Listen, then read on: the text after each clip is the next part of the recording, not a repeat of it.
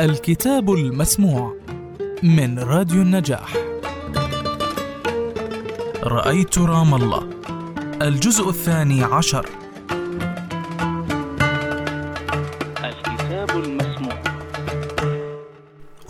خالي أبو فخري يتحدث عن أيام انخراطه في الجيش التركي وفي سلاح الزنار الأحمر وتنقله مع أم فخري وراء وظيفته. كان يذهب إلى اللحام في رام الله ويفطر في الصباح الباكر وعلى الريق كبابا وكبدا. له أجمل ضحكة رغم سنه الذهبي لأن ضحكته تتكون أساسا في عينيه. هذه صورهم في الذاكرة لكن ليست صورهم الوحيدة. الكاميرا المركبة في تلك الزاوية التي تبرز محاسنهم سوف تعطي صورا أخرى عندما تنتقل إلى الزاوية التي تبرز المآخذ الكثيرة فيهم وفي زمانهم الذي انقضى ولم ينقضي. من بين هؤلاء الرجال الذين هم زينة المضافة قام نفر ذات صباح شتائي يقتادون طفلتين في الصف الرابع الابتدائي عبر الساحة كلها وأدخلوهما إلى الجامع وطلبوا من الطفلتين تسميع سورة من سور القرآن تلعثمت الطفلتان. شو بعلموكم إذا في المدرسة. إملاء وحساب ورسم وأناشيد. عادوا بهما إلى بيتنا وبيت المختار فواحدة منهما كانت ابنة المختار والثانية كانت الطفلة سكينة محمود علي البرغوثي التي ستصبح فيما بعد أمي. خرج أبو مطيع وأبو معتدل وأبو زهير وغيرهم بقرار لن تنساه أمي. التي تحكي لنا هذه الواقعة بأدق تفاصيلها وهي في حالة من القهر والغضب كأنها تعيش اللحظة مجددا في كل مرة ترويها. كانت مدرسة البنات في دير غسان تعلم البنات حتى الصف الرابع الابتدائي فقط ولم يكن ذلك لصعوبة إضافة صفوف دراسية أخرى ولا لقلة المدرسات في فلسطين ولكن لأن البنات بعد الصف الرابع يصبحن في نظر القرية نساء ينبغي خزنهن في بيوتهن انتظارا للعريس. ويجب أن يتوقفن عن الخروج من البيت حتى ولو إلى المدرسة. في ذلك العام وصل إلى القرية مدير مدرسة الفريندز للبنات في رام الله وقرر أن يقدم منحة دراسية للطالبتين المتفوقتين في الصف الرابع الابتدائي لإكمال دراستهن حتى الثانوية العامة في مدرسته في رام الله. وقال إنهما ستقيمان وقال إنهما ستقيمان في القسم الداخلي أي في سكن الطالبات وستقدم لهما المدرسة كل الرعاية وكل المصاريف اللازمة. جن جنون رجال المضافة من الفكرة. هذه مدارس تبشير تفسد عقول البنات. المدرسات في البلد لا يطلبن من البنات حفظ القرآن فما بالك لو أخذوهن إلى رام الله؟ كانت فرحة الطفلتين وحماستهن لإكمال تعليمهن فرحة أخرجت المضافة عن صوابها اهتدى بسمارك إلى فكرة امتحان الطفلتين في حفظ القرآن. اسمع يا أم عطا بنتك ممنوع تروح على رام الله. مفهوم؟ خذيها واخزنيها في الدار. بنتك غاسل وممنوع تظل تلعب في الساحة. مفهوم؟ لم يتدخلوا لمنع ابنة المختار من إكمال تعليمها. أما أمي فقد ذهبت بدلا منها طفلة أخرى. لم يكتنث أبواها لاعتراضات القرية اسمها فوزية. أديبة بنت المختار واصلت تفوقها وحصلت على شهادة الفرنس الثانوية بالفعل بعد ذلك وأصبحت مدرسة ثم مديرة مدرسة مرموقة في فلسطين. أما فوزية فلم تتكيف مع وضعها الجديد وعادت إلى القرية بعد فترة. الطفلة سكينة بنت محمود علي البرغوثي هي وحدها التي تم منعها من نيل فرصتها الوحيدة في التعليم لأنها يتيمة. مات والدها وعمرها سنتان تقريبا وترك أمها. جدتي حاملا بجنين لم يرى النور إلا بعد وفاته. أراد أهل زوجها المتوفى أن يطردوها من الدار فما الذي يضطرهم لرعاية أرملة تحمل على حجرها طفلة وفي بطنها جنينا وأيضا ليست ثرية أرجوكم خلوني في الدار كم شهر بس حتى ألد. مش يمكن الله يكرمني ويكون اللي في بطني ولد ذكر. اتفقنا. بس يكون في معلومك إذا جبت بنت ثانية بتحملي حالك والبنتين وبترجعي على دار أهلك. جاء المولود ذكرا أسمته عطا هذا المولود أصبح فيما بعد خالي عطا. وبهذه الطريقة فقط سمحوا لجدتي أن تظل في دار رعد دار زوجها الراحل. كانت لم تتجاوز العشرين من العمر. ترعى يتيمين بمفردها. هجم الطامعون في الأرملة الشابة يتقدمون لطلب الزواج منها. قال لها أبو عودة جمل مطرح جمل برخ كل كما طلبها للزواج أبو محمود الجرن وظل يلح في الطلب وطلبها آخرون وهي تواصل رفضهم جميعا فابتدأ الاضطهاد وسوء المعاملة. كان بوسعهم الاستبداد بها ولكنهم لم يتمكنوا من كسر عزمها على أن تنذر حياتها كلها لطفليها اليتيمين خالي عطا وسكينة أمي. عاشت ستي أم عطا أكثر من تسعين عاما وفي سنواتها الأخيرة فقدت البصر وتوفيت عام 1987 كانت خفيفة الظل ولها أسلوبها الخاص في كل ما تقول. ذات يوم كانت تجلس في ركنها المعهود في المنزل وكانت أم طلال في بيتنا ترعاها في فترة سفر والدتي للعلاج. وفجأة وبدون مقدمات قالت ستي لأم طلال افتحي لي البرندة يا رتيب. ليش يا معطى؟ بدي أرمي حالي وأخلص منك. عندما قمت مع أسرة خالي عطا في الكويت وكانت هي معنا في ذلك الوقت كنت أقف وراءها وهي تصلي دون أن تراني. وعندما تميل بوجهها في ختام الصلاة قائلة السلام عليكم. أفاجئها بقبلة على خدها فتنتفض لتضربني قائلة وهي تلمح إلى علاقتي برضوى وهي تلمح إلى علاقتي برضوى ونيتي في الزواج منها. روح بوس المصريات صحباتك. ستي لم تتزوج أبدا. أبدا منذ وفاة زوجها. رحلت عن الدنيا أثناء إقامتي في بودابست. في يومها الأخير جلس الموت في حضنها فحنت عليه ودللته وحكت له الحكاية وناما في وقت واحد. وكالعادة كنت بعيدا ولم أشارك في وداعها الأخير. هذه أيضا صورة من صور رجال المضافة إنها حياتنا وحياتهم بما لها وما عليها ومن حقنا أن نحياها وأن ندافع عنها. نعم عن هذه الحياة التي تقسو أحيانا وتخلو من أي مثالية. هذه صورة من صورنا أيضا. ستي التي انتقلت من دار عبد العزيز لتتزوج في دار رعد. تعامل كغريبة. تعامل كوافدة من شعب آخر من كوكب آخر رغم أن المسافة بين الدارين هي صف من شجر اللوز لا يزيد امتداده على مائة متر. هذه صورتنا أيضا. ست التي كان مولودها الذكر سببا في منحها حق البقاء في دار زوجها بالغت أشد المبالغة في الاهتمام به على حساب ابنتها الأنثى ولكنها في كل الأحوال كانت مغلوبة على أمرها تماما. وبالتأكيد أضعف من أن تتمسك بحق البنت في التعليم والسفر إلى رام الله. بعد أن تجاوزت الخمسين من العمر التحقت أمي بمدارس الكبار لتروي عطشها للعلم والتعلم ونقلت لنا درسها الكبير وهو أن أعظم قيمة في الحياة على الإطلاق هي العلم أي تعليمنا نحن وأنه يستحق التضحيات كلها.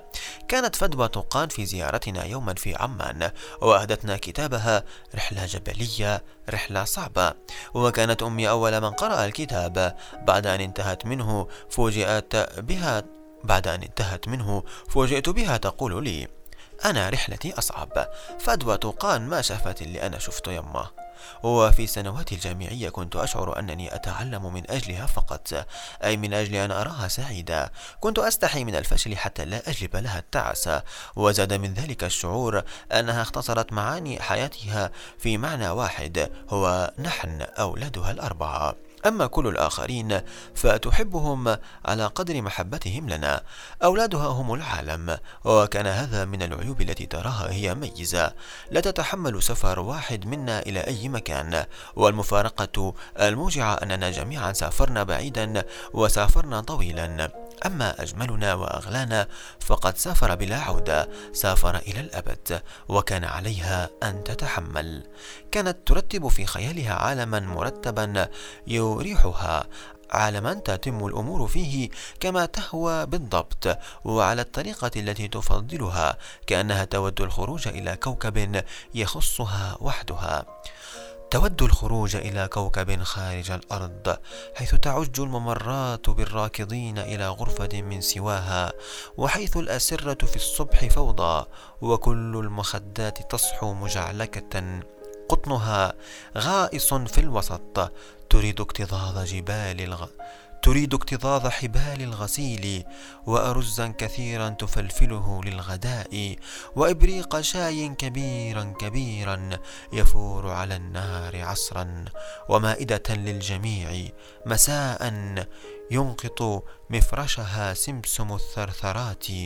تريد لشهقة رائحة الثوم في الظهر أن تجمع الغائبين ويدهشها أن بامية الأم أضعف من سطوة الحاكمين وأن فطائرها في المساء تجف على شرشف لا تنطنط فيه الأيادي وهل تسع الأرض قسوة أن تصنع الأم فنجان قهوتها مفردا في صباح الشتات. تود الخروج إلى كوكب خارج الأرض حيث الجهات جميعا تؤدي إلى مرفأ الصدر ملء خليج الذراعين تستقبلان ولا تعرفان الوداع.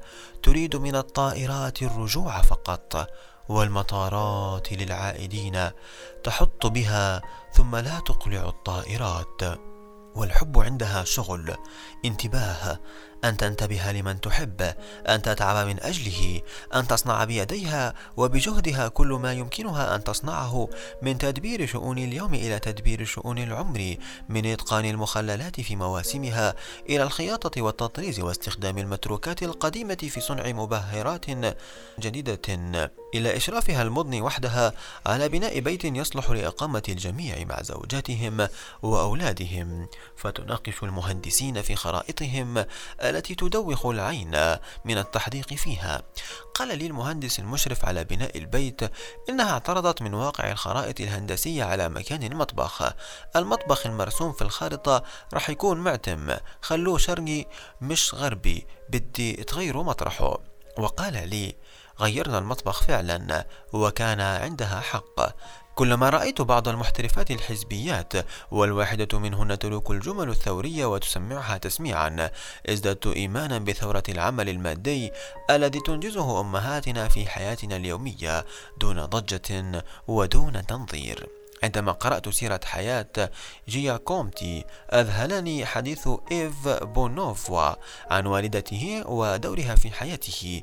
كانت السيدة أنيتا جياكوميتي ذات شخصية قوية وساحرة. كانت هي المركز هي الحارس المتنبه والصامت.